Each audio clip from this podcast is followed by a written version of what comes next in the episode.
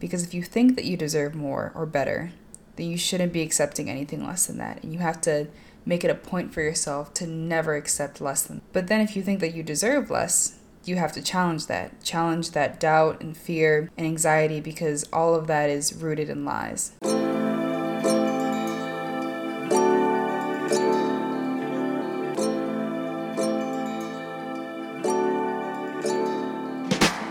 Hello, and welcome to Flourish. My name is Dejah. I hope you're having an amazing day, and if you're not, I hope that your day gets better from here. So, today's episode is going to be a little bit shorter because I'm feeling pretty sick. My throat is killing me if I sound jittery or like I'm mumbling a lot more than I did before, even. I'm sorry, I just I did the best that I could for this episode. For today's seed, I wanted to talk about how we tend to sabotage our own lives and stand in our own way. In the last episode, I said that one of the biggest things I learned at 21 is that you have to allow a new life to happen for you and to you. Sometimes you have to take a step back from something and think if you're one of the reasons why you don't have that thing. I think it's important to reflect on genuinely what do you believe you deserve? And that can sometimes be a very loaded question. Because if you think that you deserve more or better, then you shouldn't be accepting anything less than that. And you have to make it a point for yourself to never accept less than that. But then if you think that you deserve less, you have to challenge that. Challenge that doubt and fear and anxiety because all of that is rooted in lies. Anything that makes you feel like you are less deserving or less worthy or less capable of something needs to be immediately removed from your life. You also have to ask yourself are you settling? Are you putting yourself first?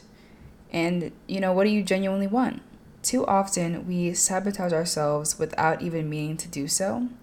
If you aren't achieving some things, you might want to look at the following list and they may be helpful to you in understanding am I sabotaging myself and am I doing that any of these ways that I can fix. So here's a list of a few things that I think hold a lot of people back and have held me back throughout the past few years. Number one is holding on to bad habits and old patterns. So, for example, for me, growing up very shy and reserved, that was something that I held on to for a very long time. Even in situations where I knew I could say more and I knew what I was talking about, I kept that silence.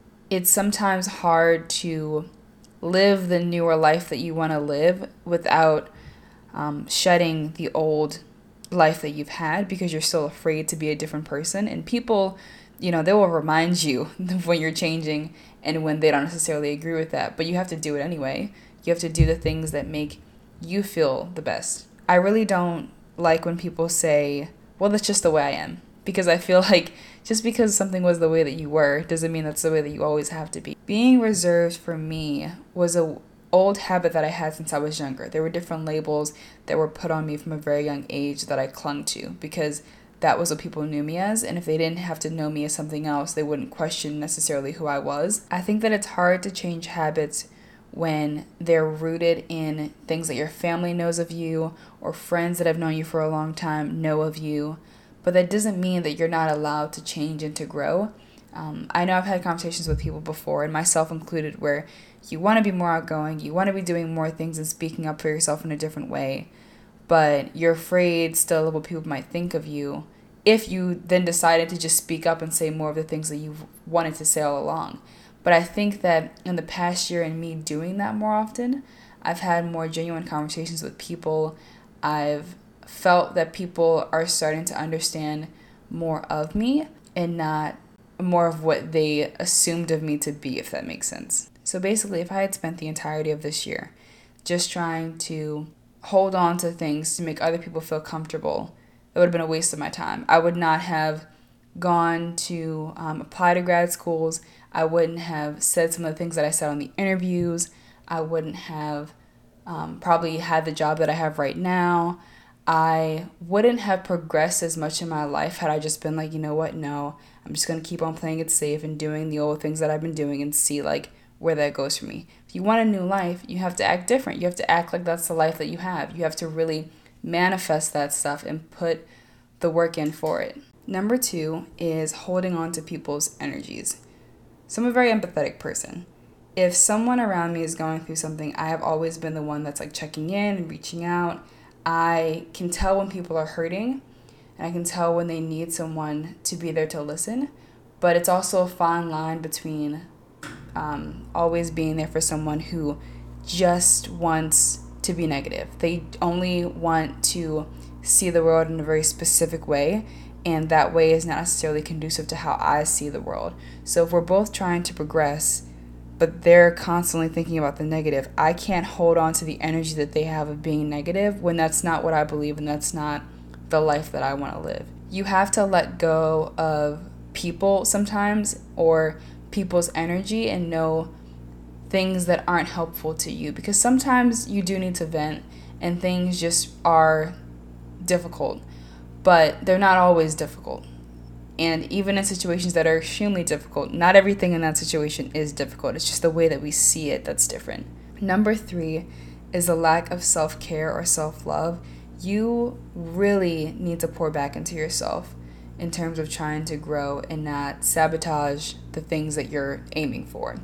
So when I'm moving too fast and not, you know, keeping up with my self-care, it eventually catches up to me to the point where I just want to like give up my goal entirely or you start to feel super overwhelmed like why don't I have this thing yet? And, you know, especially when you just graduate from undergrad for that was a situation that I was in in May. I was trying to do so many things to progress, but I wasn't practicing any self-care at all really.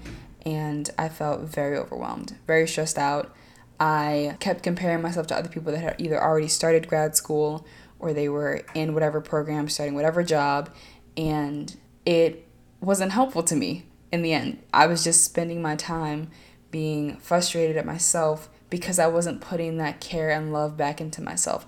Then, when I started incorporating that more, I was able to understand the root of what I wanted to do, where my life, where I wanted it to go at its core. You can't plan everything out, but I think that when you're constantly in tune with yourself, you're able to be guided in the proper direction. Even if it ends, you know, not in the best way possible, it's still in a forward trajectory for your life. Number four is allowing fear to stop, halt, or defer you from your progress. I saw this quote today by Nayyirah Waheed. I hope I pronounced her name right. And it says, Become intimate with your fears, listen to them, sit cross legged, Give them your undivided attention, offer them comfort, and offer them rest. To me, that really stuck out because fear will easily stop you from accomplishing your goals. Too often, we get in our own heads through fear and sabotaging ourselves. When she said to give them your undivided attention, offer them comfort, offer them rest, that part really just sunk into me. Because if you ignore your fears, and just pretend like they're not there, eventually they're to pop up again and you're to wonder why you haven't gone for that new job or you haven't, you know, stepped out of your comfort zone to start this new thing. And the part where she says offer them rest, fears are rooted in so many lies sometimes that you really have to just take a step back and be like, I'm not going to spend my time today just being afraid of the what if. Because honestly, sometimes the what if something can go wrong could be equally as positive as the what if something could go right and you have to allow yourself to just be like, you know what, no, I'm not spending my energy that way today. I'm not doing it. Number five, and to me, one of the most important things is the way we talk to ourselves. I think the relationship you have with yourself is the most important one you're ever going to have in your entire life. There are some people who have really negative self talk. So they'll be looking in the mirror, being like, my thighs are fat, my hips are wide, like whatever kind of thing that you might want to be saying to yourself.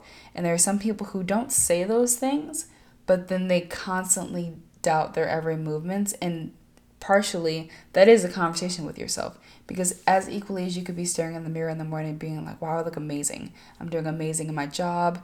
I am you know really working to further myself. I am a kind person. I am just killing it compared to where i was at whatever other point in my life. You can't spend your time beating yourself down because most of the time you have to be your own biggest cheerleader. You need to be able to believe in yourself more than anyone else is going to believe in you. It's great when other people do. It's phenomenal. It feels amazing. I think it's so important to have social support systems in your life, but the reality is you're with yourself all day long. So those are the top 5 ways I feel like we sabotage our own lives and the next episode, I want to go and dive into more why I don't like making New Year's resolutions for the entire year, why I break that up into quarters or monthly goals because I feel like it just ends up working out better for me, but you know, to each their own. In order to grow and move forward, you want to be able to flip all of those mentalities that you were holding on to because it's really important for future growth. You have to be able to acknowledge all of the things that could be in your way before taking the steps that you need to change them. I'm definitely someone who believes in timing, and if you aren't where you want to be just yet, that doesn't mean that you're never going to get there. There's something you've been longing for, don't give up right before it works out for you. Going to talk about that in the next episode with New Year's resolutions and uh, goals that I had set for myself for next year that I accomplished this year that I almost kind of gave up on and settled with. I hope this smaller episode was in some way helpful to you. I'm a little sick, so I couldn't really dive into things as much as I wanted to, but I wanted to say something for this week. If you have any topic suggestions or things you want me to talk about, please DM me, comment, or email me at flourish.deja at gmail.com. My Instagram is at flourish.thrive and my Twitter is flourish underscore pod. Please, please, please remember to be kind to yourself today because you're growing.